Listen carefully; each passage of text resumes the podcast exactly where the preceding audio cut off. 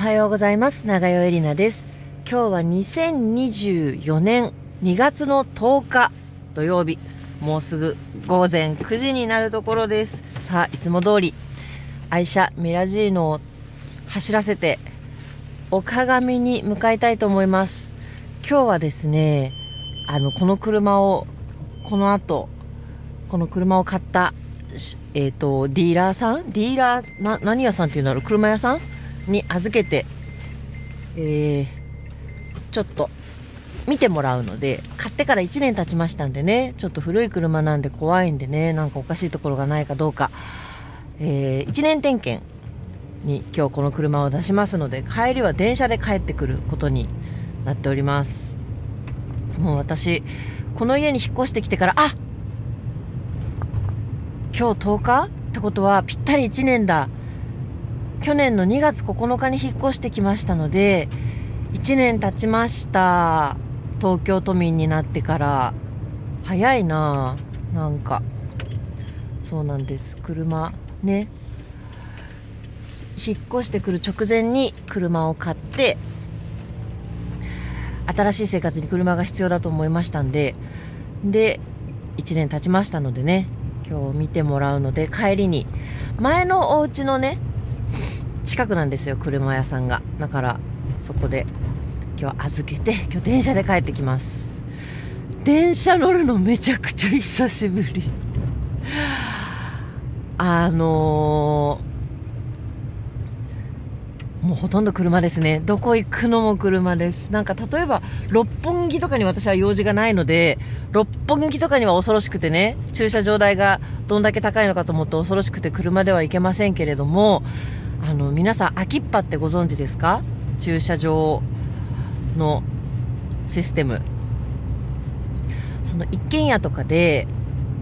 車を止める場所がある、車庫があるんだけれども、もう車処分しちゃったから空いてるんだみたいなお家が、時間貸しだったり東だったりで、そういう駐車場を提供してくれてるんですよね。で、アプリで予約して止められるっていうサービスがあって安いんですよ。まあ、もちろん場所にもよりますけれども、だんだんだんだん場所が増えてきてて、先週の日曜日ね、私、登り戸で、登りトリートっていうイベントにね、出させていただいて、そこで踊ったんですけど、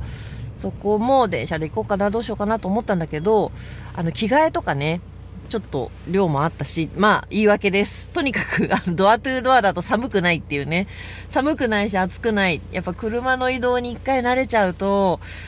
うちから駅までね、歩いたら25分ぐらいかな。で、バスもあるんですけど、バス停まで7、8分歩いて、歩くか、すぐ近くのバス停は20分に1本ね、コミュニティバスが来るから、そのどっちかなんですけど、なんか、ね、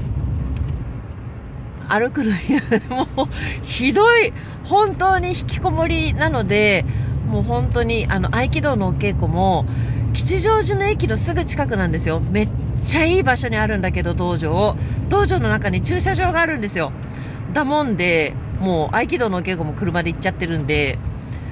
全然電車乗らないんですよ、そうそうで。その akippa がすごい良くて、 akippa とあと、特 P とかっていうサービスもあったかな？なんかそういう似たようなね、あの、やつ。でも、 akippa の方が断然数が多くて、で、普通のね、コインパーキングだと、タイムズとかだと満空情報見れたりしますけど、アプリでね。あ、ここに入れようかなと思って、それ見られない、満空情報見られない駐車場もありますから、あ、ここに止めようかななんて思って、ナビセットして、そこに行ってみたら、埋まっちゃってて、で、全然知らない街の込み入った、日本の東京都内って本当に本当に込み入ってますからね。特に23区内は。で、もう一通だらけだったりとか、もう難しいところで、わ、どうしよう、ここ、埋まってるわって言って、じゃあちょっと別の場所探そうかしらなんつって、そこからもうぐるぐるぐるぐる回っちゃったりして、車止めるまでにね、何十分もかかっちゃったりとかすることもあるわけです。ところが秋っぱだと、あの、あらかじめね、あ、ここにしようっていうところを決めて予約ができるんですよね。たもんで、この間の登りとも。だってね、結局、まあガソリン代入れても、車の方が安くなっちゃうんですよね。まあ、あれですよ。車が安いか電車が安いか論争に関しては、維持費が高いんで車はね、トータルでは絶対電車の方が安いです。けど、その日一日だけを切り出してみたら、あのー、ね、車の方が安いことが多くて、秋っぱサバのおかげで、もうね、車になっちゃってます。去年ね、12月に神戸に1ヶ月おりまして、で、そっから与論島に行ったんですけれども、その時も、えっ、ー、と、私は伊丹空港から与論島に行ったんですけど、その時も車で行きました。というのも、帰りに、空港からの帰りにペットホテルに預けたピーちゃんパーちゃんを回収して帰らないといけなかったんで、ちょっと電車だと大変だなと思って車で行ったんですけど、それも秋っぱで駐車場を見つけて、1日いくらだったかな？なんかトータル5、5、5、5泊、6泊かな ?5 泊かな？車止めたんだけど、4、5千円、5千円いかなかったですね。だから本当に、伊丹空港までの電車の往復よりはまあ高かったけど、でも利便性を考えたらもう全然。で、あの、とんでもない荷物ありましたんでね。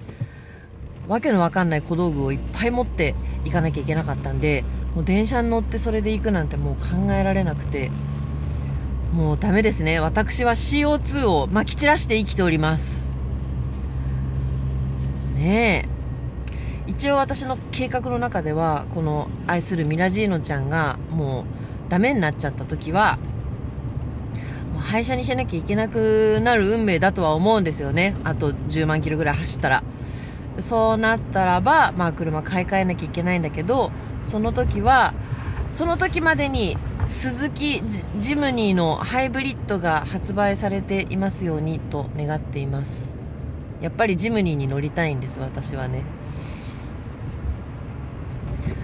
ただ見た目です。もう見た目の問題だけど、もうミラジーノちゃん最高に愛してるんですけど、ちょっと荷物とか乗らないし、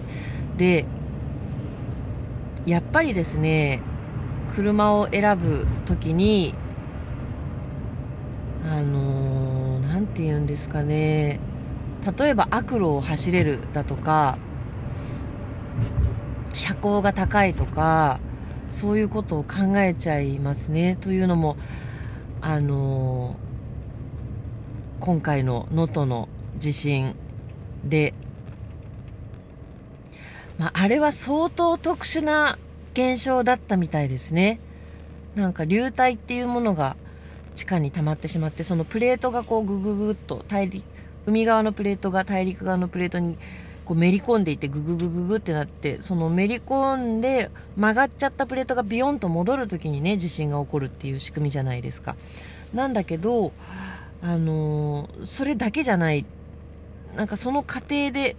プレートがめり込む過程で地中の中のなんなんか流体というものがこうすごく溜まっちゃってそれに押し上げられてあんな風に、まあ、液状化というか地面が隆起しちゃったそうなんですよねであのー、皆さん地震について調べてますか？私は調べてます南海トラフとかやっぱりね、もう本当に人間って忘れっぽいから、あのー、日々のね、生活の中でその危機のことを忘れてっちゃうんですけど、日本ってめちゃくちゃ地震が多いじゃないですか。世界中で起こる地震の20%が日本で起きてるって言ってたかな。だから地震慣れしちゃってて、どうですか皆さん、震度いくつまでビビりますか？私は震度2とかでもビビるんですけど、全然。そのこの後大きいの来たらどうしようと思ってビビるんだけど、震度3、4ぐらいまでだったら、大きい地震あったねで終わっちゃうと思いません？でも、あの、南海トラフっていう、その、もう九州から関東までぐらいの幅広い地域で起きる可能性のある地震が今後えーと、ちょっとこれは数字が正確じゃなかったら申し訳ないんですが今後40年で起きる可能性が90%だったかあ70%だちょっと忘れちゃった、まあ、でも、まあ、起きるんですよ絶対に。私たちが生きてる間には南海トラフ地震は私たちが生きてる間にってひどいざっくりした言い方したけどまあ今後3、40年の中に超巨大地震が来るのはほぼ間違いないと。その100年から150年のスパンでね、大きい地震が来てますから。で、首都直下型地震っていうのも、これに関しては、あ、これは私のまた YouTube の知識を披露していいですか？皆さん知ってることだったら申し訳ないんですけど、地震の種類には2種類あって、その日本ってでっかいプレートの上に乗っかってるわけですよね。プレートの、でっかいプレートたちの、えー、狭間に乗っかってるわけですよね。で、その 4, 4種類のプレートがぐぐぐぐぐっと動いてめり込んでってるところの上に日本列島って乗っかってるので、そのめり込んでったプレートがビヨンって戻るときに地震が起きると。で、えっ、ー、と、それは311東日本大震災もそれですね。その海、海の地震。で、この間の能登もそうなんだけれど、で、ちなみに、能登の地震は、その、ちょっとおかしいと、あまりにも頻発するし、震度5だの6だのっていうのがね。で、普通は一回そういうのがポンと来たらやや収まっていくはずなのに収まらっていかなかったから、専門家がこれはおかしいって言って、もっと大きいのが来る可能性が高いって1年ぐらい前から言われてたんですって。なそれもやっぱり日本人の地震慣れっていうのもあるしでも正直1回震度6が来ました。それで家も歪んでます。次来たら危ないよって言われて引っ越せる人がどのぐらいいるかっていう話ですよね。いろんな意味で経済的な意味もあるし仕事だってあるし家庭だってあるしいつ来るか分かんない地震のために引っ越せないですよね。でこれが例えば全く地震の、ね、ない国から来た人だったらもう怖いって言って引っ越せるかもしれないけどはっきり言って地震の起きない地域ないですからね日本中ね。どこだったらいいかなんて言えないしじゃあどこに引っ越せばいいんだ地震を逃れようと思ってどこに引っ越せばいいんだって安全な場所なんかないないそうですよ日本中ね。だから現実問題として危ないよって言われても引っ越せないわけですよ。そりゃそうだ。でじゃあ家をね耐震補強してくださいって言われてできる人そんな多くないですよね正直ね。ね本当はだからうちとかもそんな古い家なんで調べてもらってね補強できるんだったら本当はした方がいいですよ。けど私は今そんな経済的余裕はないです。ただやっぱり来る。あそれでねもう話がめちゃくちゃになっちゃって申し訳ないんですけどその海側の地震っていうのはそうやってあのー、多少の予測ができる。しその南海トラフとかそういう大きい地震っていうのは周期があるのでもうもうすぐ来るよっていうね予想が今立っててで南海トラフがもうすぐ来るっていうその確率はもう年々上がり続けてるわけですよ。なぜならその100年から150年の間に1回起きるって分かってるわけだからどんどんどんどん日が経てば経つほど来る来るぞ来るぞってなるわけです。ところがその首都直下型地震とかっていうあのボーンってなるやつね。それはどういう原因でえっとそれはあれだ活断層ってやつですね。えっと生きてる断層。火山みたいに断層としても完全に固着しちゃってるんじゃなくって動いてる断層がもう山ほどあるんですよ。日本の日本の地形の中には。でも関東平野だけでもものすごい数あってその断層がガタンって崩れたらもう大変。で東京都内にもねその断層がいっぱいあってどれがいつ来るかは全くわからない。ある日突然来る。けどもし大きいのがドンって来ちゃったらで関東大震災はそれだったんじゃないかしら。活断層系だったんじゃないかしら確か。でなんとなくイメージ的にねその明治のとか大正の頃の方が家の作りも壊れやすいし木造で燃えやすいしなんかそっちの方が被害が大きくなるんじゃないかと思いがちなんですけど現代の方が人口の密集度が特に東京は上がっちゃっててで高い建物も多いですしでその飛散するものとかがねガラスが割れて落ちてくるなんていうこととかもたくさんあって今の方が被害が大きくなる。建物の耐震強度が上がっていたとしてもあの被害は大きくなるそうですよ。本当にありがたいなと思いますけど東京都がねその結構ガチの防災ハンドブックみたいなやつを送ってくれたんですよ。かっこ配布してくれたんです。で、私はそれを熟読しまして、で、あ、本気だなって思いました。その、被害が最大を想定して書かれてるんです。で、もう何万人死にますみたいなことが書かれてる。な、あのー恐怖を煽るのも良くないけどかといって過小評価しちゃってみんなが気が緩むのも良くないじゃないですか。私はその防災ハンドブックを見てあ本当に危ないんだってすごく思いました。でえっ、ー、とポータブルバッテリーはね去年買ったんですよ。でも全然足りないのであれだけだと何日間か携帯充電できるぐらいの話なんであのーあれもソーラーパネルも買い足さなきゃいけないなと思ってます。でただねちょっと高いんでパネルだけで3万円ぐらいかな。バッテリーが3万やっぱいくらかしてそれもでもブラックフライデーで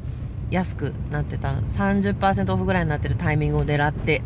買ったんですけどだからちょっとそのあんまりね様子見しちゃいけないんですけど本当にいつ来るか分かんないんだから。そのパネルも次の Amazon のセールで買おうと思ってます。で、それ以外に全部作りましたリストをね。もう本当にもう恥ずかしいんですけど、やってなかったんですよ、全然。全然やってなかった。で、今住んでるところも、まあ、その活断層型の地震が来たらダメだけど、それ以外のハザードマップで見るとかなり安全な場所なんですね。あの土砂崩れだとか津波もない。で近くに川もないので水害もない。かなり安全なで地盤も別に緩くない。かなり安全な場所ではあるんです。で前住んでた川崎の家も 引っ越す前にハザードマップを見ました。でもともと小高いね丘の上で農地だった場所でもないのでもともと農地だったところってねちょっと地盤が緩かったりするなんていう話もありますけど結構がっちりしてるところで安全だった。で、えっ、ー、と、大きい地震があったり、震度4号ぐらいが東京都の方であったりとかしても、8年間住んでて、危ないことはね、特になかったんですよね。で、それでもう完全に気が緩んでたのもあって、でも本当に、この間の能登の地震があり、能登の地震があった次の日に、たまたまのタイミングですけど、その全戸配布のガイドブックがポストに入ってたんですよ。次の日かその次の日かちょっと忘れちゃいましたけどでああと思って次の日ってことはないかもうちょっと後だったかな。でもすごい地震のニュースが生々しくやってるタイミングでその防災のねハンドブック届いてもう本当に人事じゃないと思って。でもう本当にそれを見ながらいろんなサイトを調べて必要なものを書き出して今集めてます。で携帯用トイレ50個入りっていうのも買いましたけど、まだ届きません。やっぱりね、考えることはみんな同じですよね。で、能登の報道を見て、とにかくトイレが大変だっていうのを見て、多分みんな買ってるんですよね。だからちょっとなかなか届かなくって、あと5年保存水とかも買いました。で、えっ、と、で、あとは例えば、えーと、レトルト食品とかねそういうのは皆さんもご存知だと思いますけどローリングストックって言ってねあの常に置いといてで賞味期限切る前来る前に食べてで、まあ普段食べられるものの中で多めに買って貯めておくっていう。でそれも今普段の買い物行くたびにレトルト食品だとか食べないけどカップラーメンとか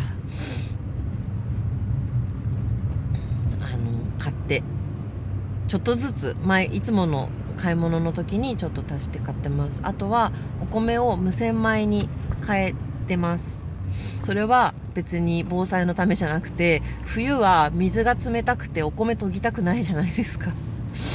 だから私前いつも冬は無洗米なんですけど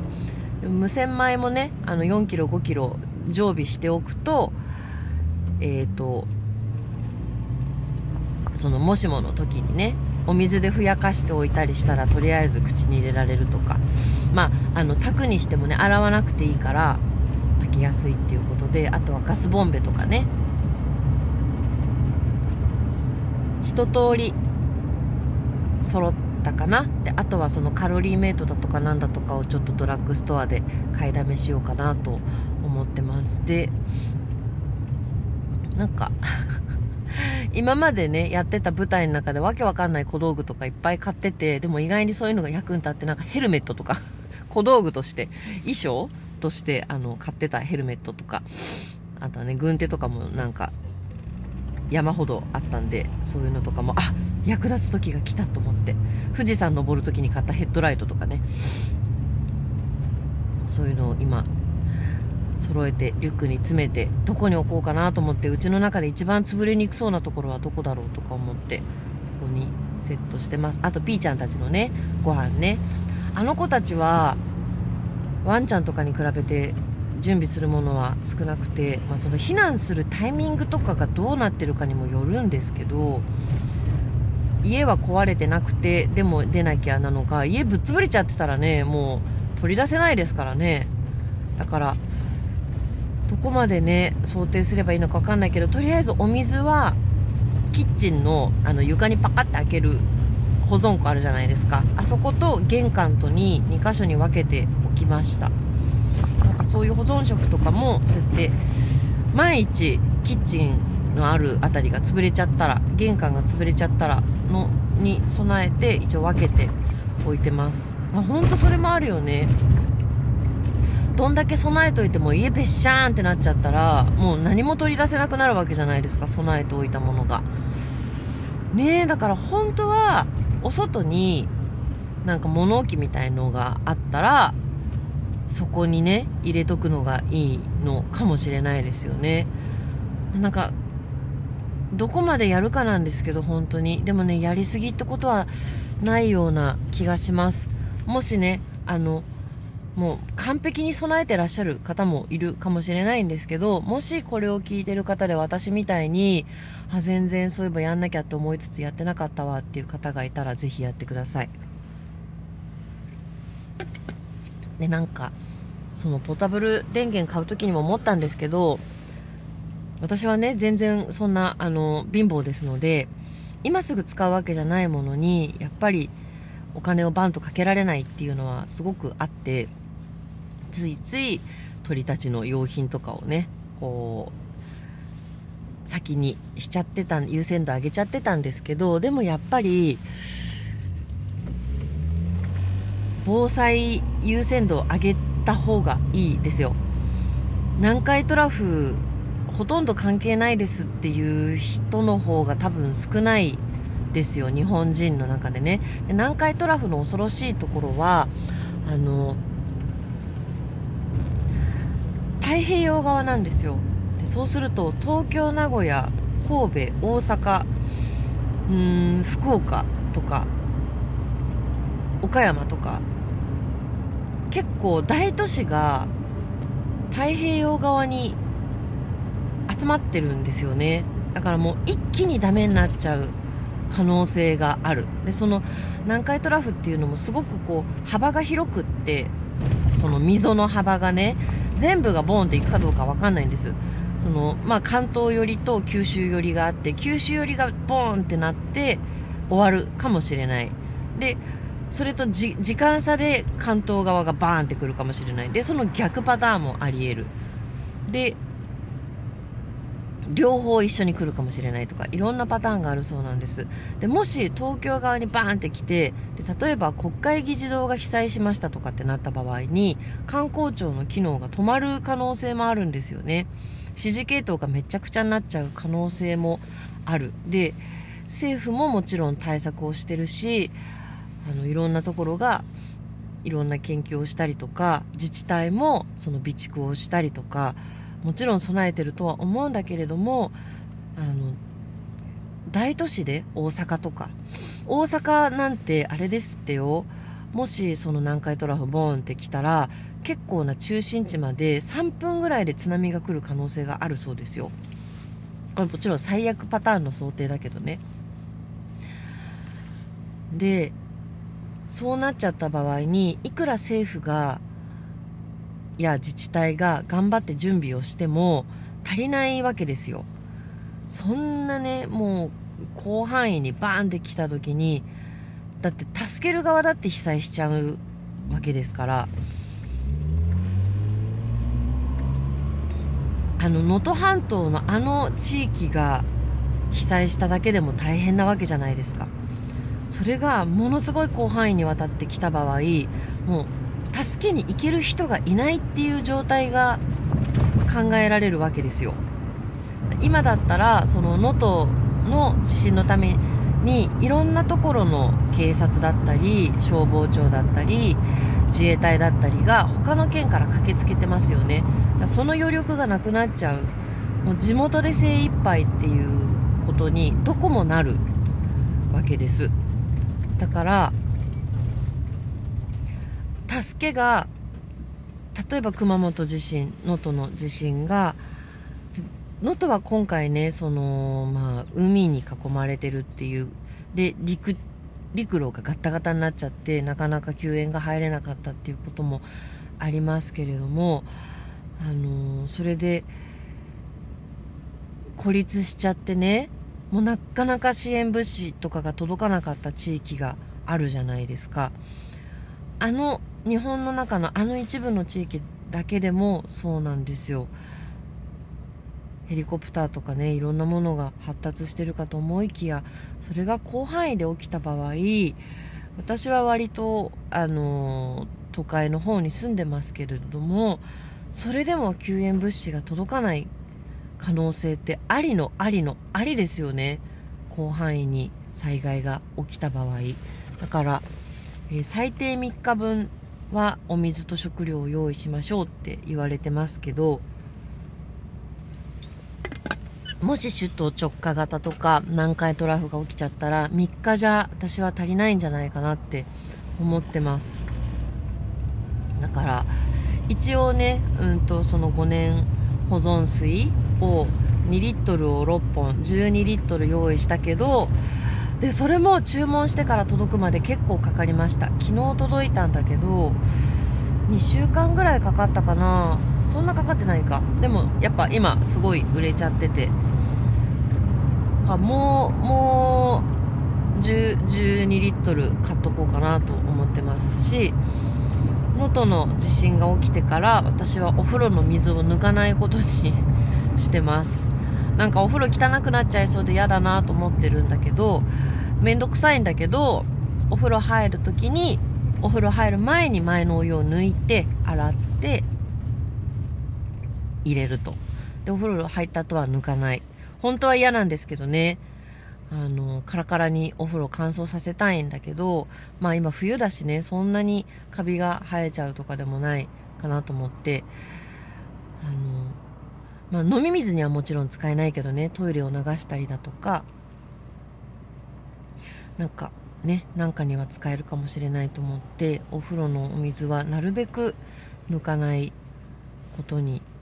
してます。ちょっと何かを洗ったりとかねあのものすごく汚れちゃった服を洗ったりとかぐらいには使えるかもしれないしね。あとタオルとか本当は捨てようかなと思ってたタオルとかもあこれも使えるなと思って全部。一回きれいに洗って詰めました。あとはあの災害の時に履ける軽くて底が厚い、まあ、スニーカーですね。とかを普段私はあのちょっとね今すいませんね。私贅沢にすごく広いお家に住んでるもので玄関にシューズクローゼットが大きいのがあるもので普段はつっかけ1個しか出してないんですけど今スニーカーも一番危なくないというか、まあ、パッと履ける靴もすぐ履けるように常に出しておくようにしました。本当に覚えておきましょう。いつ来るかわかんないんですよ。活断層型の地震は今日かもしれないし4年後かもしれないんですけど今一度私たちはめっちゃ地震大国に住んでいてその危機は本当にわからない。あのー、地震の研究者さんが言ってたんだけど地震は何だったっけ？場所も時間も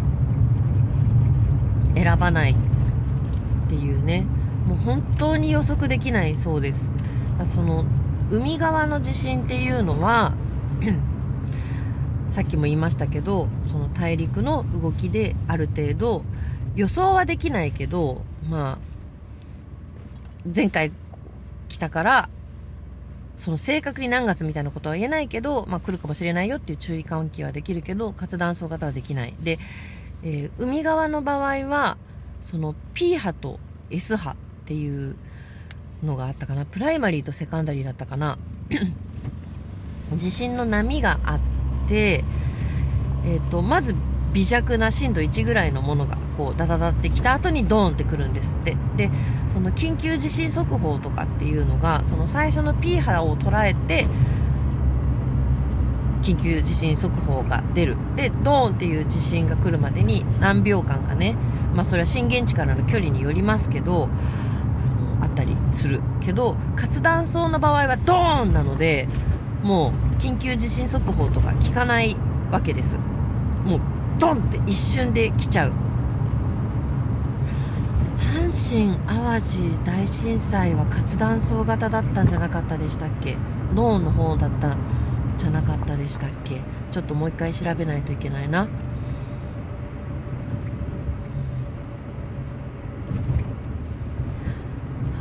本当に人事じゃないなんか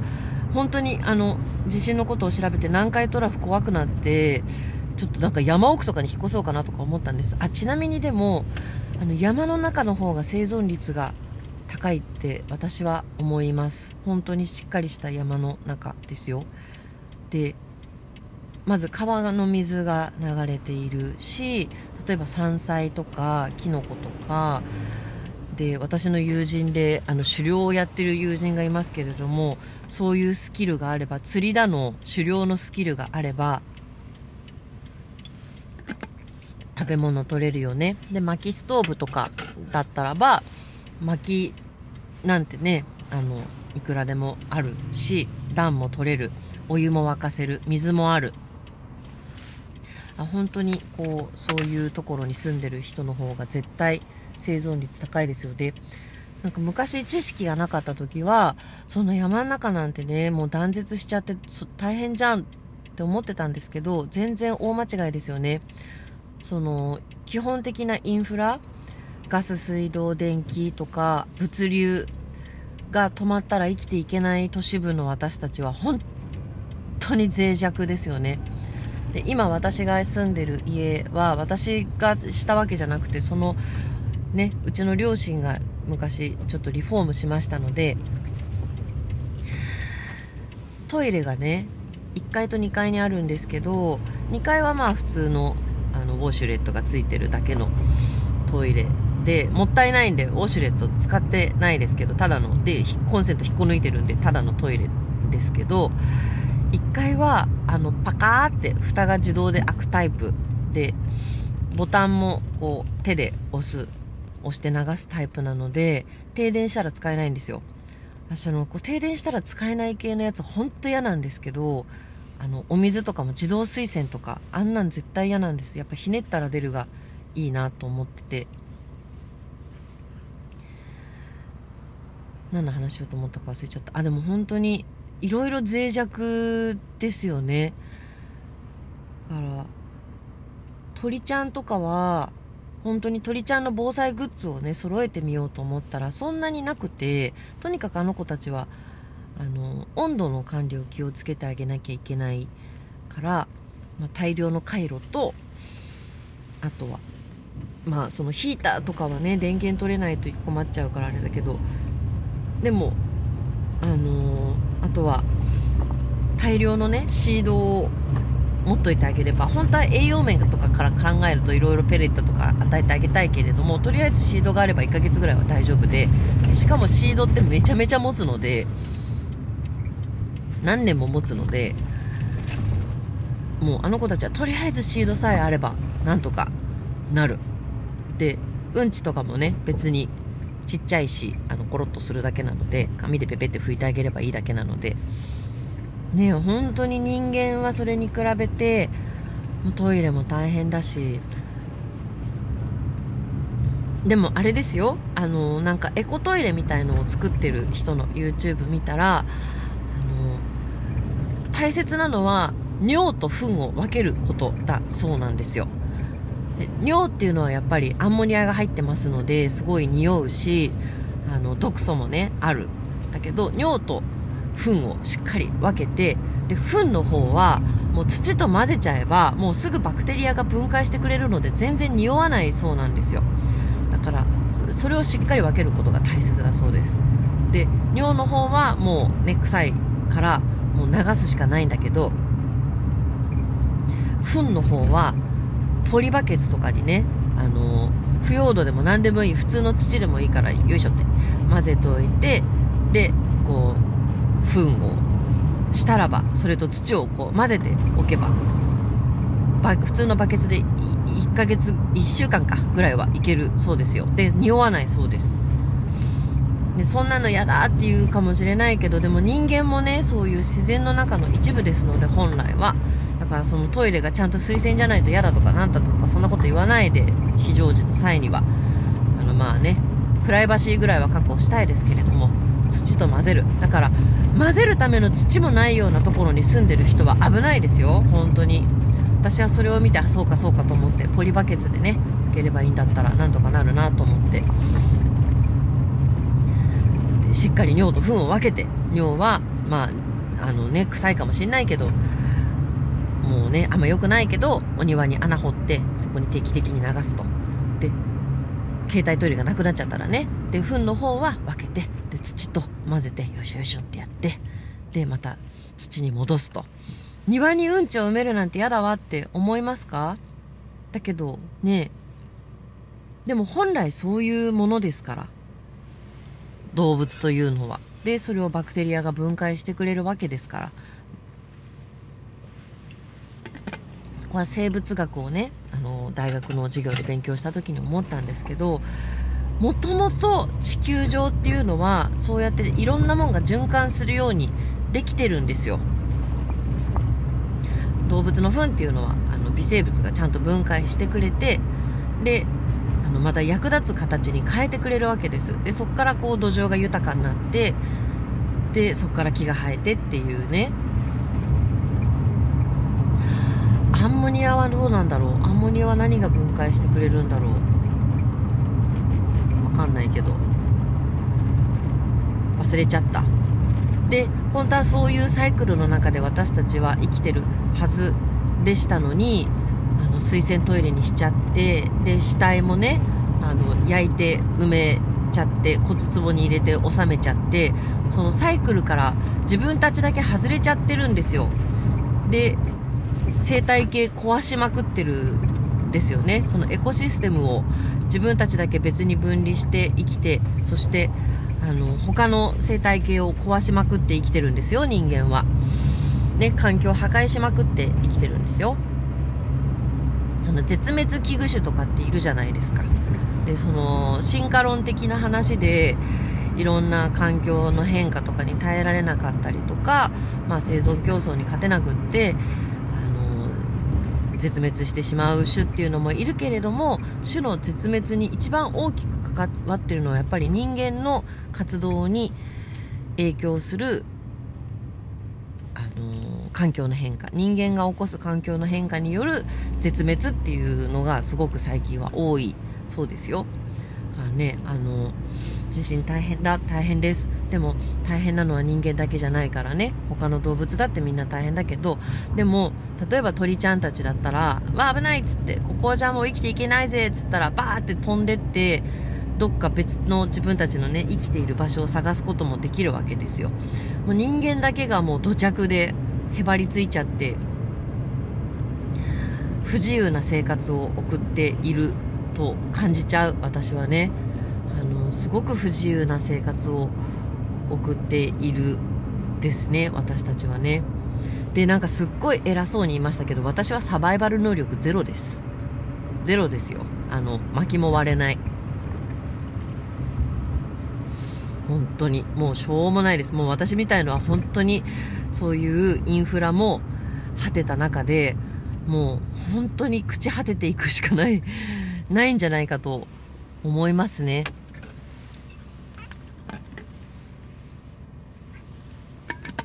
私がももしその避難生活を送らなきゃいけないっていうことになった場合に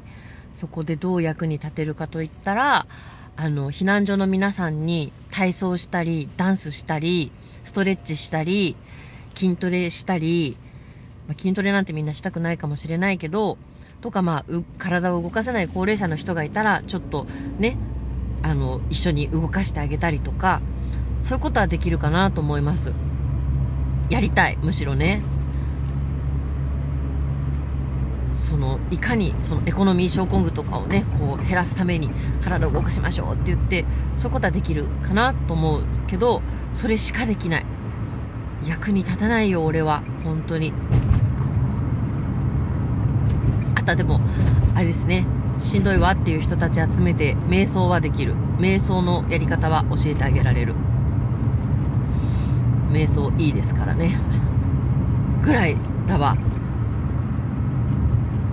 でも分かんないよね。そういう本当に極限状態になった時に自分がどうなっちゃうかって全然分かんないです。なんか意外とすっごい落ち込んじゃってシュンってなっちゃうかもしれないし。分かんないね。でもそうなんです。だから本当は何かあった時に私は取り取り連れてね避難しなきゃいけないですからあのー、ワンちゃんとか猫ちゃんを受け入れてくれる避難所はあるかもしれないけど鳥はどうですかね？あるかな？うーん。どうだろうね。あるかな？わかんないけどあのダメだった場合にね車中泊みたいなことも考えないといけない。車の中である程度過ごせるっていうことも考えなきゃいけないなとか思うとジムニーだなと思うんですよねやっぱりね。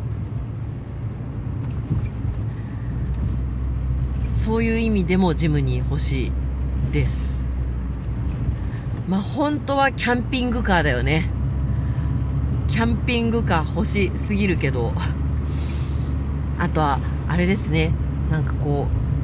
うキャンプのスキルがある人やっぱ強いよね。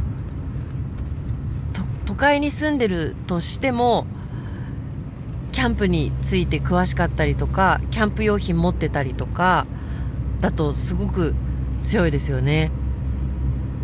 キャンプ用品ってそのまま防災グッズとして使えるもの多いもんね。その寝具とかね。ったかい寝具とかあとはそのケトルだのなんだのあのコンパクトにまとまってる調理器具だとかあとはロープとかね。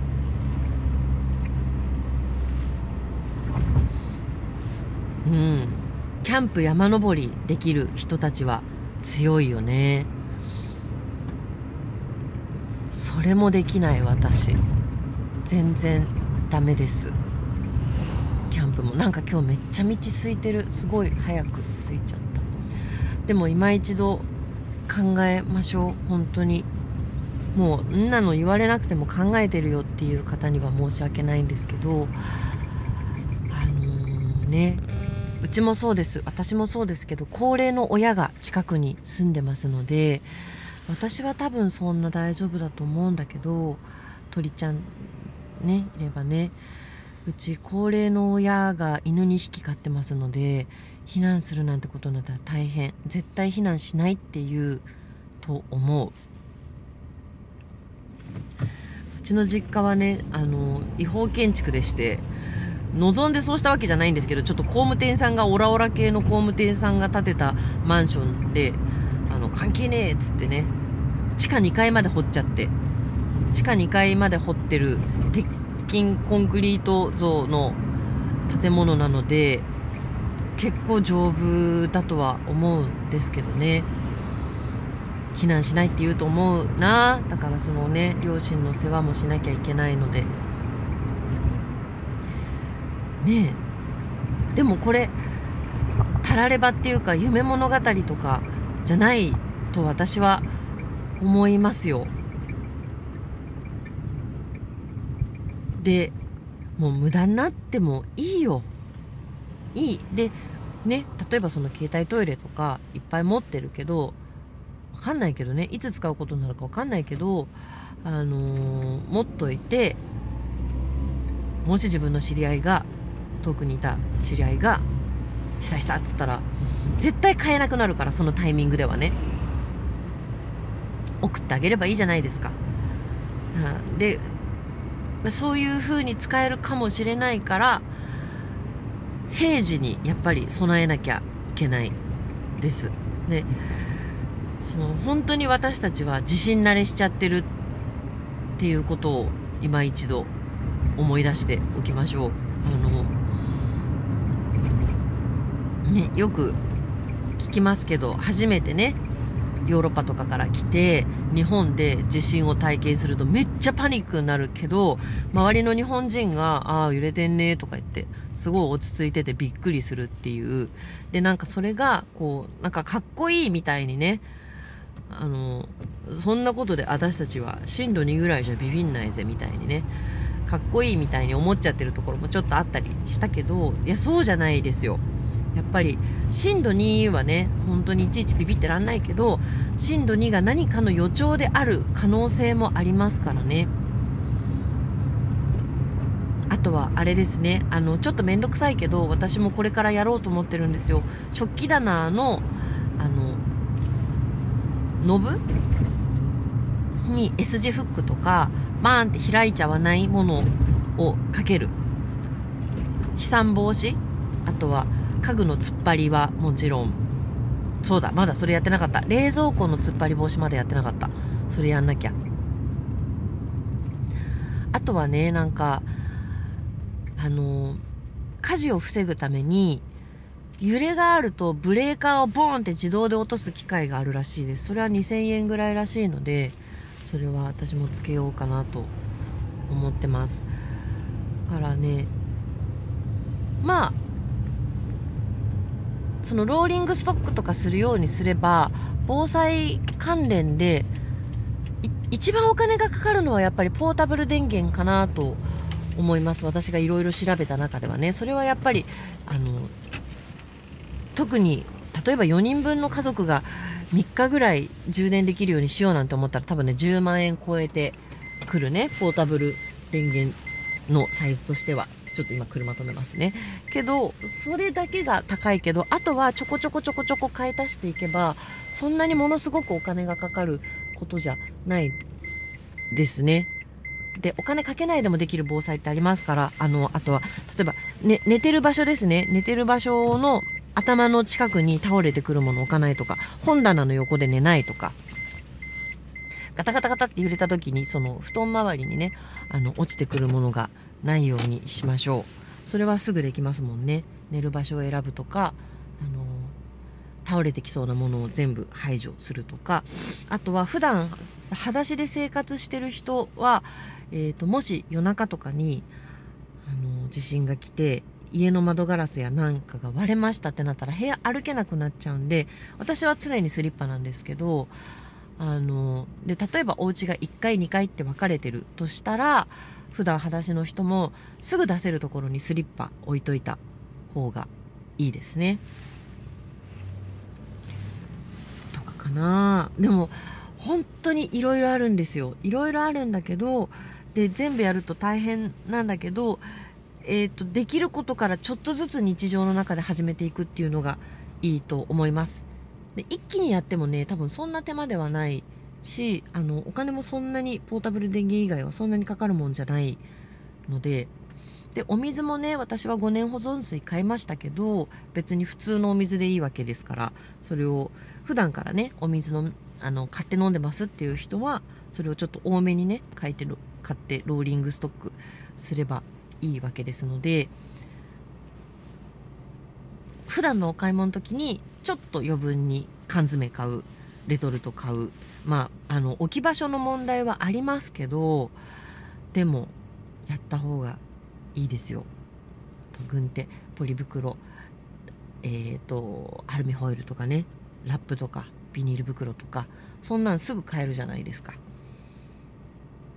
でちょっとねあの単純にゴミ袋とかえっ、と多めにストックするっていうことでもいいと思いますしなんかそういうねこう断捨離系のお話とか見ているとその例えば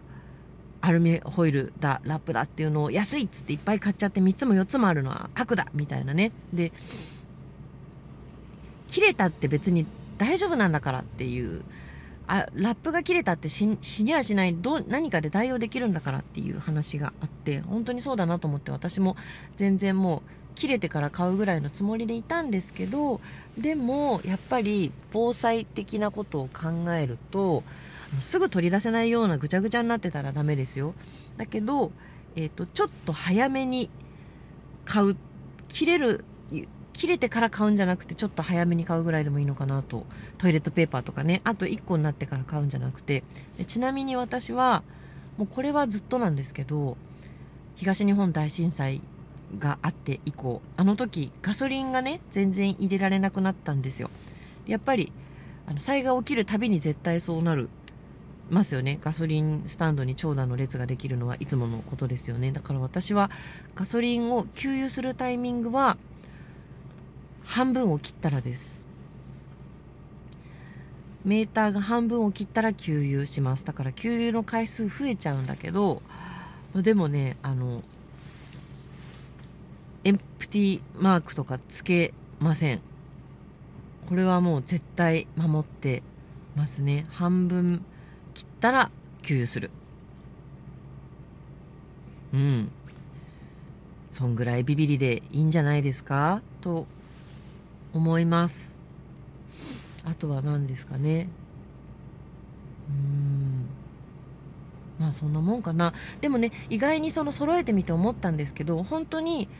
防災っていう意味で特別なものまあ私はヘルメットとかたまたま家にあったからよかったんだけど意外にね家にあったんですよ。カッターナイフだのペンライトだのヘッドライトヘッドライトはね富士山登った時に使ったでしょとか。であのリュックも使ってなかったリュック1個防災用にして全部それに詰めたし買わなきゃいけなかったものって本当に携帯用トイレとポータブル電源ぐらいですね。あとはバケツとかも家にあるしだから見直してみると防災に使えるものって結構あるんですよ。ただそれが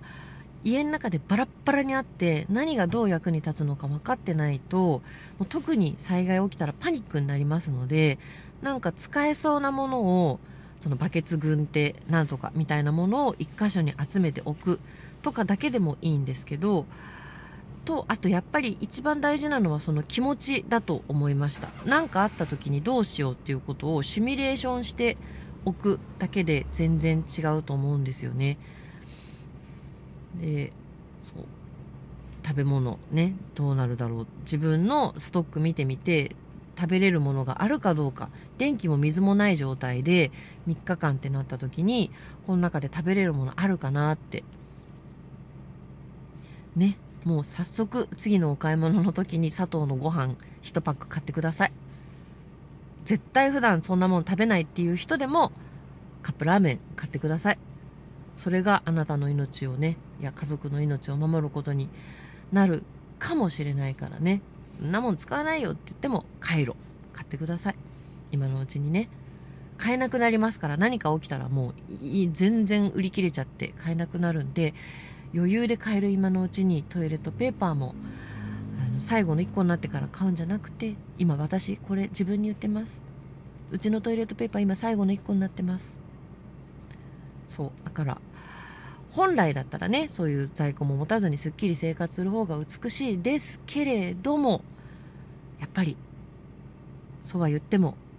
災害大国にいる私たちちょっと多めに持っとこうがいいんじゃないかなと思います。ということで今日はがっつり防災についてお話ししました。がやっぱり忘れちゃうんでね私も自分への戒めとして